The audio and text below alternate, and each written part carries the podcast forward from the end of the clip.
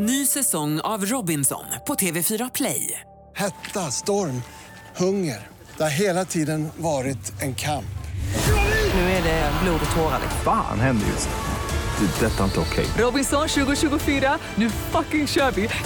Streama söndag på TV4 Play. Then I want to welcome, it's an honor to have you here, Yoshiki from X Japan. Thank you, thank you, thank you for having me. Yeah, how are you today? Wonderful. Now, you're here uh, because uh, uh, you're gonna view the documentary in Stockholm tonight. Yes. Yes, and uh, you're gonna do a Q&A. But first I want to start off with, like, you're Japan's biggest rock band, sold over 40 million records in Japan alone.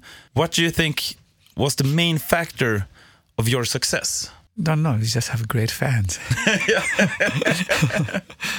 Oh, really? You were just lucky, you think? yeah, I think so. All right. Even though uh, the Times, uh, you know, London, Yeah. just did a cover story for us, and then we are the unluckiest band of the world. Unluckiest. Unluckiest. All right. Uh, yeah, that's something to do with uh, Gene Simmons said uh, that uh, uh, if you were born in America, you'd be the biggest rock band in the whole world.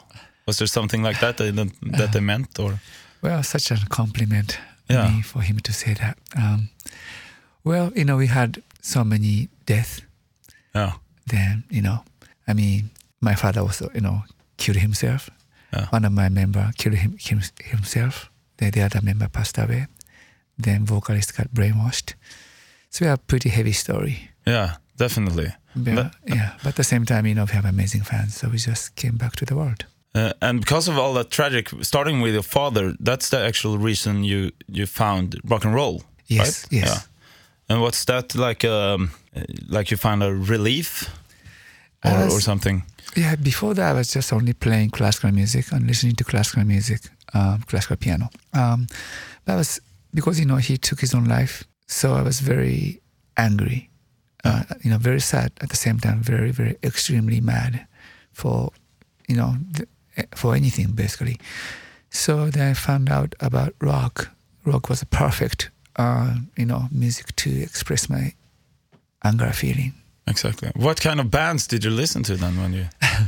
First band happened to be Kiss. Oh, it was. Yeah. awesome. And you met those guys. How was the first time when you met them? Uh, back um, almost like 20 years ago, so I produced one of their songs, um, "Kiss My." I did, I did a Kiss tribute album uh, called yeah, "Kiss yeah, My yeah, Ass." So I made one of the song, one of their song called "Black Diamond," uh, changed it to piano concerto.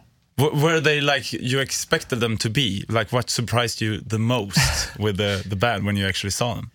Well, I mean, you know, Gene is a friend of mine uh, since then. I mean, she's very, how do you say? He's very smart businessman as well. Oh yeah, yeah.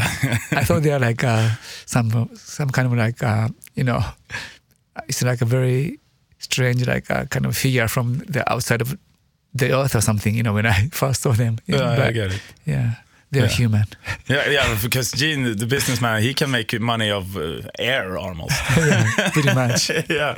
Uh, now, X Japan is credited as one of the most important visual kei. Do you say, how do you pronounce it? Visual kei. Yeah, Visual visual kei, kei bands.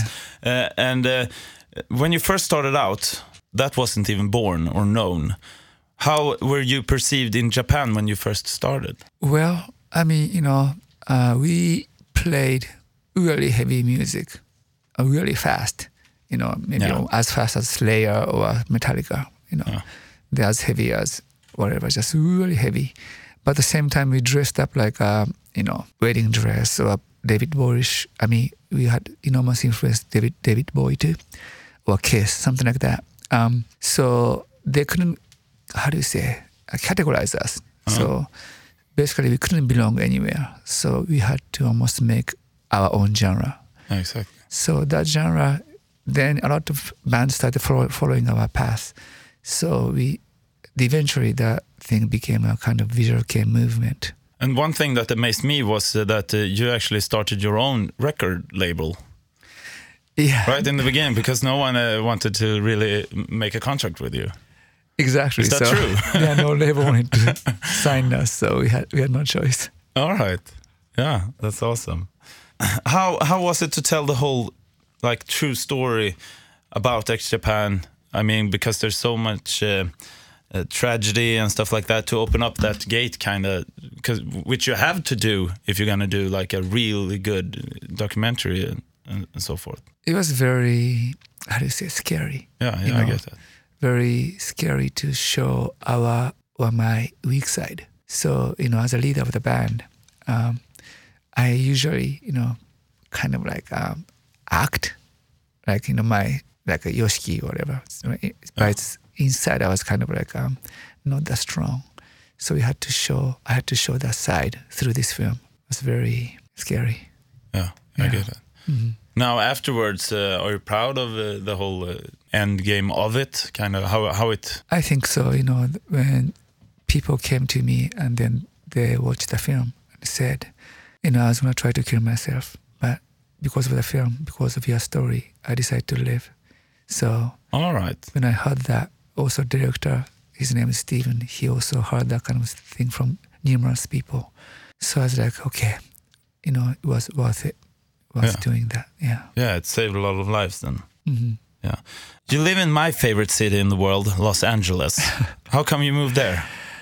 Well, it's an accident. Um, when it's a long time ago, you know, when I when X Japan was recording in Los Angeles, um, we wanted to book one studio. Every engineer of Los Angeles said this is the best drumming sound studio in Los Angeles. I was like, I was like, okay, let's do it. But Metallica was recording a Black album at that time. In Then- that studio? Yeah, yeah. All Met- right, Metallica, awesome. Oh. right? So then they booked like 10 months, almost a year or so. Then we just waited. Then after Metallica was uh, done, we had tried to get in, but there's like lines of, you know, completely, uh, so many bands lined up to book the studio.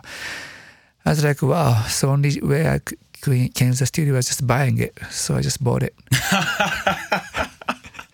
That's awesome. And then you stayed, kind of. So then, you know, we finished recording there. They were, everybody went back to Japan. I was like, you know, I have a recording studio in Los Angeles. Might as well just, you know, stay there. Then end up buying a house and I just stuck in Los Angeles since then. All right. And have you like rented it out to other uh, huge rock bands or? You know, yeah, my studio. I recently, I mean, a few years ago, I moved to a new studio. I purchased another studio. But uh, my old studio, you know, uh, Michael Jackson recorded, Oh, also right. Kiss recorded, um, Van, Van Halen, or all those people. Awesome. Yeah. That's really awesome. Uh, now, how do you think, if we look kind of into the future and stuff like that, how is the Japanese music scene different nowadays than what it was when you first started out? Um, you know, when we started, there are no really like uh, dummy rock bands. Oh. You know, so so not that many people are dyeing hair blonde or purple or blue or red. So now you go to Tokyo, you see, you know, probably you see like some businessman, like uh, somebody works for pharmaceutical company, may work, have a red red hair color. A very- That's awesome. Yeah, maybe uh, say maybe just like that. exaggerating a little bit, but. Yeah. Oh, I get it. I get it. So, you know, uh, th- uh, things changed past 20, 30 years. You know, back then Japan was a very, very conservative country. Yeah. Yeah. So same thing as rock band. There are so many rock bands, so many, you know, you can name it just EDM or rap or e- everything's there. Yeah. So, so there are so many amazing rock bands, you know, emerging from Japanese um, music scene, I guess. And when you first started out and you shocked everyone, kind of, what did people say about you? Oh wow! So Like, were they mad or were they like intrigued or? I didn't think they wanna. Did you? I don't think they wanna even, you know, wanna look at us. Just they, they are kind of like trying not to look at us. Just you know, because we looked crazy. All right. Yeah. I mean, we had a spike hair and blonde hair and everything. So, okay, put it this way. So uh, I was trying to catch cab, taxi, yeah. but couldn't do that. Like after like tried hundred times and then finally cab stopped. But hair was way too big to fit into the cab. So